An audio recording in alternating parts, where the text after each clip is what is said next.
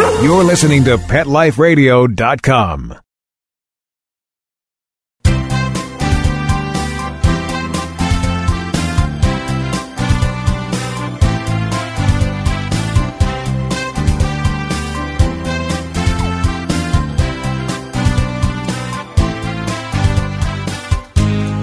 And good morning or good afternoon, uh, whatever the case may be, depending on where you are in this country at this morning. I, I, wherever you are, I just hope that it's as beautiful where you are as it is where I am here in Los Angeles. It is stunning day. It's going to be in the high 80s, sunshine. If I'm making some of you jealous out there, I do apologize in advance.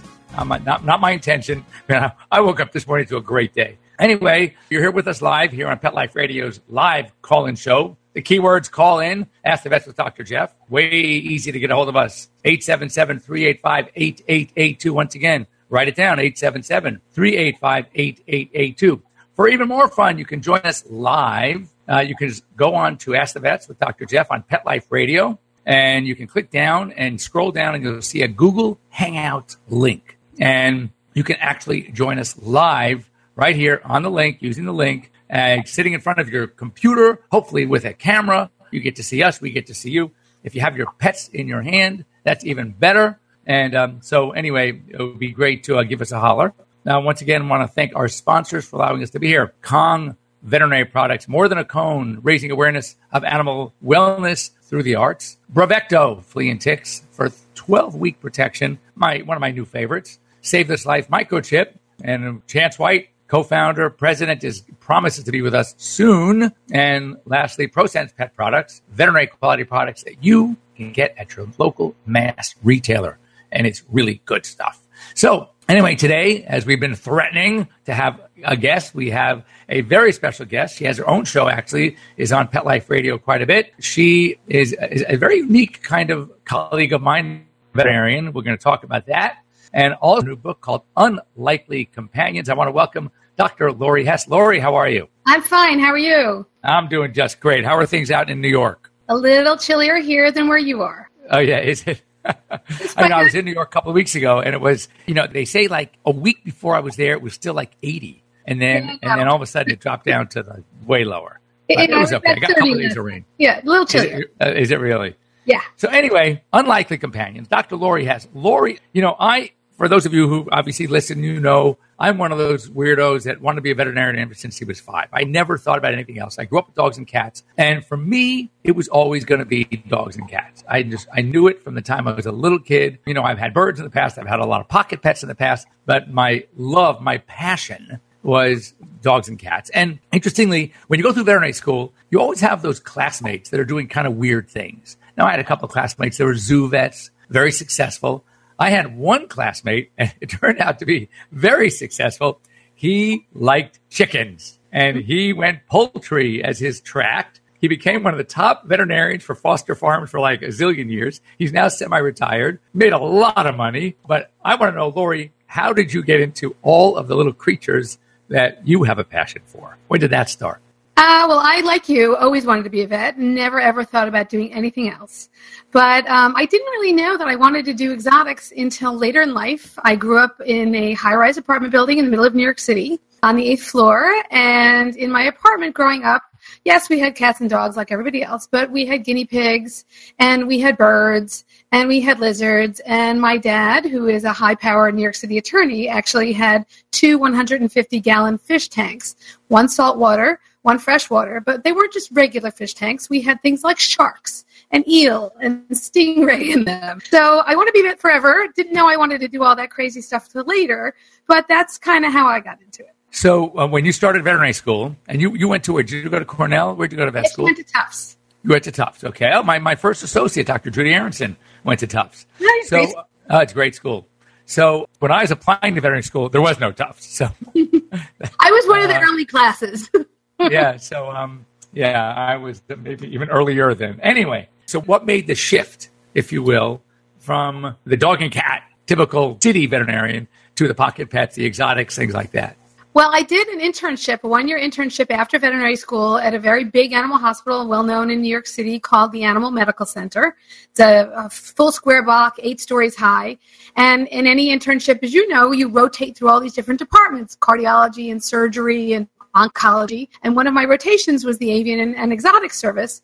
And I saw crazy stuff in that time. I spent about five weeks in that department and realized that I knew absolutely nothing about any of these animals coming in the door.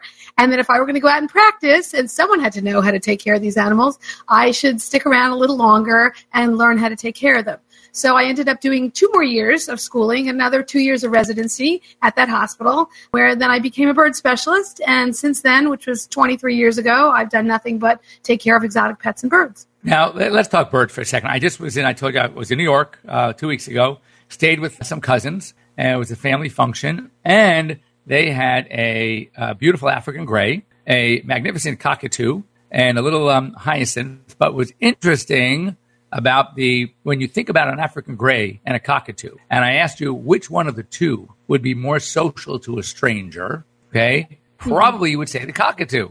Probably. In this case, this cockatoo was the nastiest little sucker, and boy, the African gray was unbelievable. That's unusual. And, uh, I know, I know. My dad had a gray for a while. I have threatened often to get a bird, you know, something like a scarlet macaw I love these birds. But first of all, you know, it's really different when you're, you're so used to dealing. In fact, when you want to make the jump, and I often say this to, to people that clients that might call me and I take care of their dogs and cats and they want me to take a look at their bird. I say, you understand, birds, it's a different animal, literally. And, and you need specialized equipment. It's not just something you can say, oh, well, I can, I, I can do a beak, I can trim the toenails, I can cut feathers. But I'm talking about when you have a sick bird, you really need a lot of expertise and interestingly, one of my former colleagues, uh, associate veterinarians who now lives in Sacramento, he also did that AMC rotation. It was very interesting. And in his rotation, he met one of the radiology techs and they became a couple. Mm. But she did not want to leave right away. So he had an after his general medicine surgery internship at AMC. He decided to stay, and the only opening, he said, just give me anything so I could stay for a year, was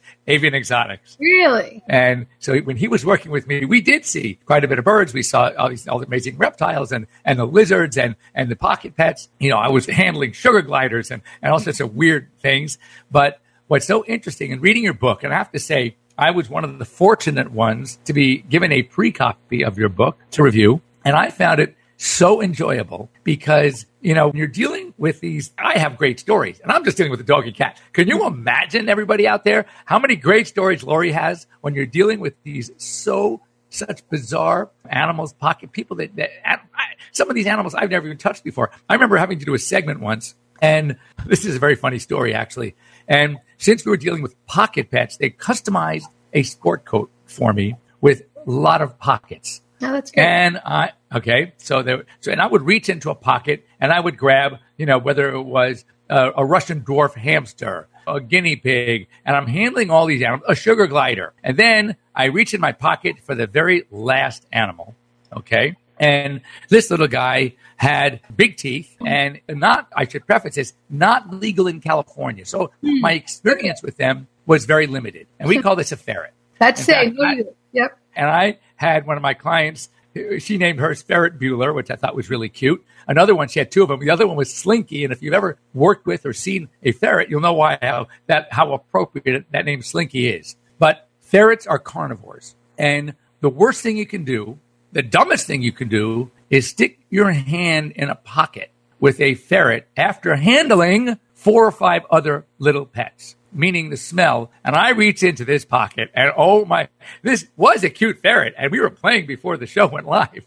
And all of a sudden it was with Mike and Maty on ABC. And I put my hand in my pocket and he crunches down on my finger. Oh, no. And so it's bleeding like crazy here on live TV. And I'm casually reaching into my other pocket to grab a tissue and wrapping around my finger. It was hysterical. Oh. So tell us some funny stories. I'm sure you've seen and dealt with everything. Do you have a favorite? I do. I do. Well, a, a, favorite species or I have a favorite story. I don't know. I really love all the animals I work with. I mean, I think birds are really, really unique because, as you said, they're totally, totally different. Their insides are different, their diseases, their personalities, they're incredible. But I mean, I love all the animals I work with. And, and that's the fun of what I do is that on any given day, I have no idea what's walking in the door. And honestly, it's, you know, every case, every patient, every owner is completely different. So um, mm. it's funny the story that you told, though. I, I, have to say that when I do segments, whether I do it on television or I teach something, I always have to remember the snake has to come before the rodent. You don't want to hold the rodent and then hold the snake because for the same reason, you got to right. be careful. so um, yeah, no, I, I, love all the animals I work with, but uh, they're all different and they're all so much fun. Now, one of the things that I, I mentioned to you, we talked on the phone last week and, you know, again, when I do these segments, and, and again, I'm learning for the first time. So I'm speaking to people like Laurie to get some facts. And years ago, I would create my little cheat sheets, my little index cards, and we were talking bunnies. It was a segment around Easter and bunnies and the problem and people getting them and precautions and cautions about bunnies. And, um, you know, back then, we used to say that the lifespan of a bunny was maybe seven years. And then I heard elsewhere recently they're saying up to nine, even 10 years, Laurie? Absolutely, what, even longer. I saw a 13 year old bunny actually a few weeks ago. Um, I used to say seven to nine. That was like exactly what we said. But I think people are really getting savvy about bunnies. I have to say, mm-hmm. I'm seeing more bunnies in my practice now than ever before. They are truly multiplying. it is crazy. Right. And people are, are really knowledgeable, I think, and they're taking better care of them. So they are living longer. Definitely. Right. And now let's talk about longevity before our break we want to do it, and we often joke about this, but you know, everyone knows that tortoises can live a long time, right? Desert tortoises. But when we talk about birds, let's talk some of the psittacines, the large psittacines like the macaws and the parrots and the cockatoos. They have a pretty long lifespan. You got to prepare accordingly if you're going to get one as a, a middle-aged adult. Absolutely. And people don't really realize that, that when they get that bird, that bird is going to probably outlive them, probably will have to be passed down generation to generation. And if you're getting it for your kid and your kid grows up and goes off to college, I'm actually facing that now with a cockatoo and my 17 year old son who's leaving in a few months. Really you have to think about what to do with these animals. They can live, you know, on average, I see, oh my gosh, 30, 40, 40 years at least, some of them 50, mm-hmm. 60 years. So it's right. really long lived definitely the birds, and as you said, some of the reptiles. So um, I think it's great. because my, my, sister had some uh, California desert tortoises, and uh, they lasted a long time. I mean, it was it was amazing. So before we break, which we have to break, it's that time. I want Laurie. I want you to think about when we come back some really really fun, cool stories that sort of caught you off guard when dealing with these pets. And uh, don't go away. We'll be back in a second. And uh, if you uh, want any questions, if you're listening, and you can either call us 877 385 8882 or come join us live here on air. And if you have any questions about exotic pets for Dr. Laurie Hess, I'm sure she would love to help us out. Don't go away. We'll be back in just a minute. We'll be right back right after these messages. Stay tuned. As a dog, I know a lot about fleas and ticks, so trust me when I say no other tasty chew protects dogs as long as Bravecto. One Bravecto chew keeps fleas and ticks away for up to 12 weeks. Be a good human and ask your vet about Bravecto. Bravecto may cause vomiting. It's designerpetsweaters.com. Hand knitted designer sweaters for your precious pup or cool cat. Beautiful couture patterns for your pets, including custom knitted formal wear, casual wear, yachting, and even sports themed. Many designer pet sweaters include feathered tammy hats, top hats, and a lot of sparkle. Each sweater includes leg loops, front paw sleeves, and leash opening. Visit designerpetsweaters.com to order your four legged fashions today. Your pets will stay warm for the winter and be runway ready. Large or small, we fit them all. DesignerPetSweaters.com. This is my tired of itching face. Does your dog suffer from persistent itching and scratching?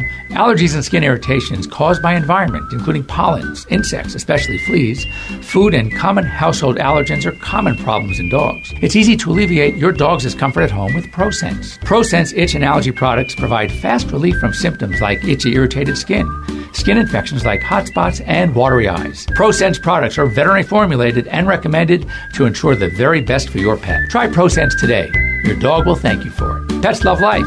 Love them back with ProSense. Oh, sure. It's all fun and games until someone ends up in a cone.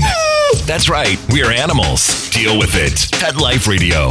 Live life unleashed. Let's talk pets Let's talk pets. on Pet Life Radio. Pet Life Radio. PetLifeRadio.com.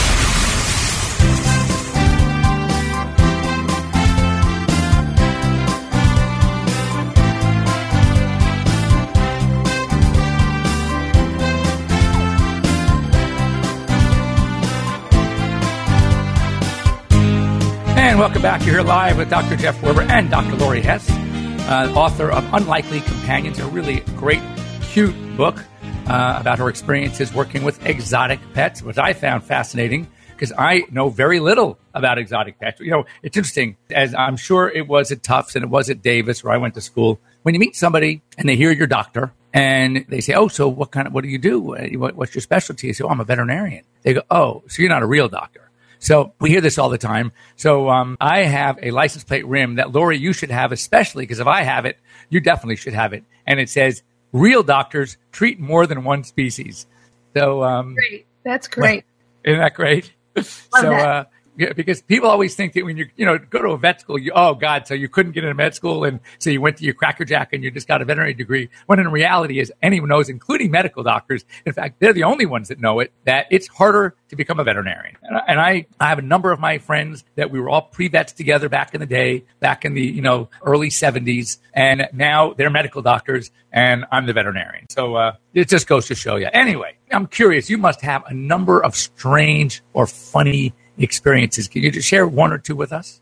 Absolutely. I have my favorite and my best one ever. It actually happened only when I was about two weeks out of veterinary school. And you know from your own experience, when you get out of vet school, you've been in a classroom for a long time, but you really have no idea what you're doing.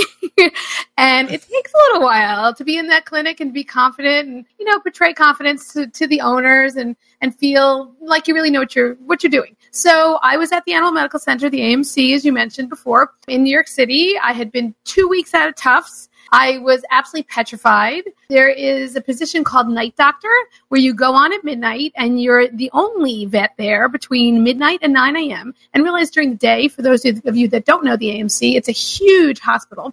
There are 100 vets there all day long. There are literally over 100 pets in the hospital that anything could happen to overnight. And as a night doctor, you're responsible for everything that walks in the door between midnight and 9 a.m. and anything that should crash and burn in the hospital during that time, too. And basically, there's one receptionist, there's a ward nurse, and then there's what they call a clinic assistant kind of walking around with you. That's it. Everybody else goes home. So I was two weeks out of school. I was in an exam room and I was dealing with a blocked cat, which, as Dr. Jeff knows, that's kind of scary when you're a veterinarian. You're trying to get this cat that can't pee, basically, uh, which is life threatening for this cat to, uh, you know, to be comfortable and, and solve this problem. Owner's obviously very distraught. I'm focused on this. And then I hear this screaming from the waiting room. There's a receptionist there, and she is this German woman who nothing fazed this woman at all. You know, she had been sitting at that desk literally for 30 years.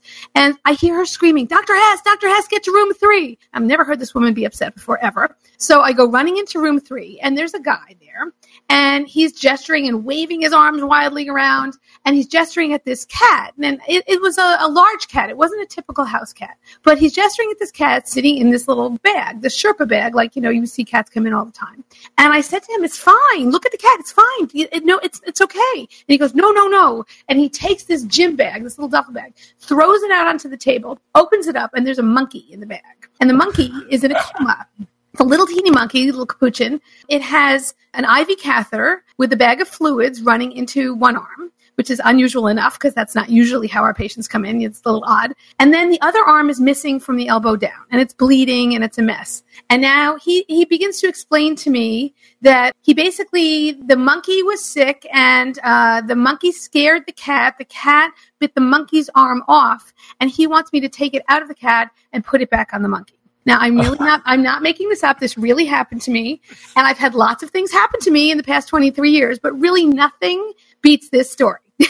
so in the middle of the night, I freaked out. I excused myself from the room for a minute, called my supervisor, who is a very well-known exotics vet who fortunately doesn't sleep very much. And I said, "Do you have any idea why this monkey would have an IV fluid line going into its arm? Have you heard about this?" It clearly had been to another veterinarian. And she said, just take precautions. So I don't know if you've ever seen the movie Outbreak, but all the equipment, you know, all that facial stuff, like the booties and the facial mask and the, the whole thing. I came in with every piece of equipment I could find on my body, went back into the room. The man thought that I was insane. You know, monkeys can carry some really serious illnesses. Absolutely. Rob, Robin Cook is one of my favorite offers. Yeah. So. So I had to protect myself and I had no idea what I was getting into. So um, this monkey basically, you know, I, I, I took the monkey. The man had very little money to spend, but um, like any good veterinarian, I took the cat. I did an X-ray as we would with any cat or a dog or whatever eats a foreign object, which was in this in this case a, a hand of a monkey, and it was a little teeny hand, so it had already passed down into the colon of the cat. It was passing through like a little chicken bone, not causing any kind of problem. In fact, you could see all the fingers intact in the hand. Oh God. Like passing out. And I, I told the guy there was no way we were retrieving the hand. It was going out the other end of the cat. So the cat was going to be fine. So I took the monkey in and I cleaned up the monkey's arm. I cleaned up the wound and I bandaged it put the monkey in the hospital and you know tried to figure out why he was in a coma it had actually been seizuring which is why the cat got scared and uh, the monkey was in the hospital for several days. No one wanted to touch this unvaccinated or untuberculosis tested monkey, but a few of us did. And unfortunately, the monkey passed away, which was very sad. And we found little herpes particles in its brain. Now, there are many different kinds of herpes, but there is something called herpes B, which is a very, very bad disease that monkeys can carry that is very, very contagious, even just through the air, through little particles of saliva to humans. And it can be fatal to humans. Monkeys can carry it, depending upon the monkey species. And for a good few days, we didn't know what kind of herpes this monkey had, but it actually had herpes simplex, which is cold sore herpes, which we can carry. Not such a big deal for us, but a big deal to this monkey. So someone had actually kissed the monkey on the lips, gave it herpes, uh. and it died. And it seizured a bunch of times before then. But that is my very best story. So you know, it's interesting because we all have those stories. One of my early cases coming out of school, there's a disease that we read about. Um, now I see it, but I mean back then I was just starting called Cushing's disease, and and these animals have a certain look to them, and they're kind of greasy, fatty skin. They, they lose their hair. So this dog comes in, and it is classic Cushing's. So I'm asking this lady about her dog with Cushing's. And I'm asking about the symptoms that the dog is having and is it drinking a lot of water and how long it's been losing its hair. And so she looks at me like I'm nuts. And I go, well, you know, I, I, there's a disease, Cushing. She goes, I'll have you know, this is a Chinese crested. Now, for those of you who don't know, Chinese crested is a dog that has no hair. It's fat. it's got greasy skin. And she goes, you know, there are seven of these in California, you know. Well, no wonder why I've never seen one. There's only seven in the whole state. Meanwhile, talk about open mouth and insert foot. But you know, you, you learn, you're right, Laurie, at the beginning of your career, you learn how much you don't know, not how much you do know. Now, real quick, we have a few minutes left. I want to just really quickly go over some brief myths about feeding. You know, like bird seed is for the birds kind of thing. When you have certain birds, like especially the psittacines, what should we be feeding them? Pellets. We should be feeding pellets. There are commercially available pellets, all shapes, colors, sizes. Different birds prefer different colors, different shapes. Some want little Fruit Loop like ones, other ones want cubes, but th- that's what we should be feeding. It should make up usually 70% of the diet. Now, so, could you feed them fresh fruits and vegetables? Absolutely. The other third of the diet can be fresh fruits and vegetables, but just like kids, you know, who get that one bowl of cereal in the morning that you know at least it's balanced. If they eat junk food the rest of the day, at least they're getting uh, a balanced meal if they're snacking on pellets all day long. Seeds are for the right. birds, as you said, the wild birds. Right, right. And how about like how about rodents? Like when you have your guinea pig and your rats and your hamsters, can you feed them also pelleted foods or yeah, what's the pelleted best? food and fresh fruits and vegetables for the herbivores, as you mentioned. You know the the guinea pigs, the rabbits. Remember, as you said before, ferrets are carnivores, so they right. get a different kind of pellet meant for carnivores with high protein. But there are so many great commercially available diets now for all these different species that are formulated for that species. And lastly, so lastly, we had a client. He calls himself. His nickname is Henry Lizard Lover Schiff. Henry Schiff, and he is he. If you ever see these great greeting cards with iguanas in all these shapes and and and uh, positions and and interactions with other iguanas, you know, he he's hysterical. He poses them and they freeze, and he takes these great pictures.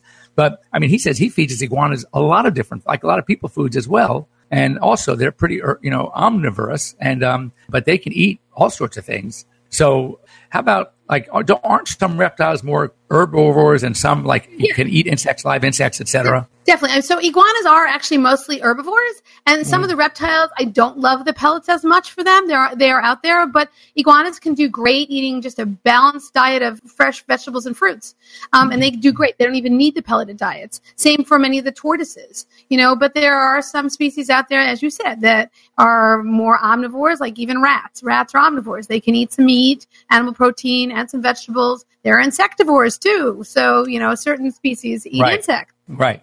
Um, real quick, another cute story before we go. You know, everyone, like in cartoons, we learn that cats will chase rats. And these animals, they're, they're very, you know, they're hunters. Cats are natural hunters. So I had two rats for a, a, quite a while. And, um, you know, once every week or so, we would literally put them in the tub and we would take their terrarium, so to speak, and their, their big glass and clean it and rinse it out, wash it, put new, fresh, you know, um, shavings in, et cetera, and kind of give them a, a fresh house every once a week. Well, anyway, one week they're in the bathroom. I'm cleaning out. I'm outside in the backyard hosing this thing down, and I cannot find one of my cats. Well, I figured he, you know, he's hiding somewhere in the house. When I'm done, I open up the bathroom. I go into the bathroom, and in the tub with the two rats is this cat. And they are actually playing. They are chasing. They're interacting. It was hysterical. So I'm thinking to myself, what is this nonsense about these natural ratters, right? This, this cat was having the time of his life, and, and so were they. It was very, very cute. Anyway, Laurie, it's that time. So uh, once again, unlikely companions. Where can we get it? You can get it anywhere online on Amazon, iBook, BarnesandNoble.com. Um, you can also visit my website at lauriehessdvm.com for all the information. You know, I will tell you that if you do like exotics or you're thinking about getting some, you know, non dog or cat, um, you might want to get a hold of Laurie's book. Fascinating, adorable, it's fun. Uh, it will definitely make you smile.